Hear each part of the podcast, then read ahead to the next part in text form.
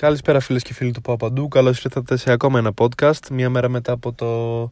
την τρομερή πρόκριση του Παναθηναϊκού κόντρα στη Μαρσέη, όμως εμείς σήμερα θα μιλήσουμε για τα όσα γίνονται στον εξάστερο, για, όσο... για το ρόστερ που έχει χτίσει ήδη ο Εργίνα Ταμάν και γιατί οι εξέλιξεις τρέχουν, παράλληλα με τις εθνικές ομάδες στην προετοιμασία τους για το Mundo Basket, ενώ η Τουρκία του τεχνικού του Παναθηναϊκού ε, είναι σε προολυμπιακό τουρνουά ενώ το ίδιο ισχύει και για τον Μπαλτσερόφσκι ο οποίος θα πάει εξαιρετικά με την χώρα του.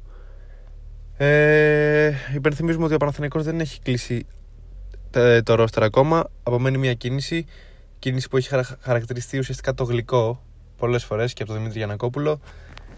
Οπότε είναι μια κίνηση που περιμένουμε μέσα στις επόμενες μέρες το θέμα ίσως να τελειώσει είτε αρνητικά είτε θετικά. Είναι μια περίπτωση που όσο περνάει ο καιρός, ο Παναθηναϊκός η, η, ουσιαστικά το συμφέρει. Δεν είναι όπως άλλες περιπτώσεις. Οπότε να δούμε και τι θα γίνει με αυτό το θέμα. Πάντως μέχρι στιγμής το ρόστερ χτίζεται ορθολογικά. Χτίζεται με βάση αυτά που θέλει ο Ταμάν. Και νομίζω ότι αυτό είναι και το κλειδί της επιτυχίας όταν ένας προπονητής έχει κατακτήσει back-to-back Euroleague ε, πριν το κάνει αυτό ήταν πολύ κοντά ουσιαστικά να κατακτήσει και άλλη μία αλλά λόγω κορονοϊού ε, αναβλήθηκε η Euroleague για την ακρίβεια διακόπηκε. Οπότε όταν ο coach θέλει κάτι και η διοίκηση του το παρέχει είναι πολύ θετικό όταν μιλάμε για ένα τέτοιου βεληνικούς προπονητή. Ουσιαστικά ο Εργίνα Ταμάν θέλει να παίξει το λεγόμενο run and gun basket οι ταγκάρ του να τρέχουν, να μπορούν να σουτάρουν οποιαδήποτε στιγμή, να τρέχουν, να μοιράζουν την μπάλα στον ευνηδιασμό, το pick and roll να εκτελείται γρήγορα και οι ψηλοί να, εκτελούν, να τελειώνουν τις φάσεις είτε στον αέρα, είτε με κάρφωμα, είτε να ψάχνουν τον ελεύθερο συμπέχτη τους. Όπου στη συγκεκριμένη περίπτωση, όποιος και να είναι ο ελεύθερος συμπέχτη, νομίζω ότι είναι πολύ θετικό ότι μπορεί όλοι να σουτάρουν. Ακόμα και ο Γιάννη Παπαπέτρου, ο οποίος δεν είναι ο, ο πιο ειδικός στο τρίποντο, όταν πάρει την μπάλα αφύλακτος, είναι πάντα επικίνδυνος. Το ίδιο ισχύει και για τους ψηλούς, με εξαίρεση τον Ματίας Λεσόρ.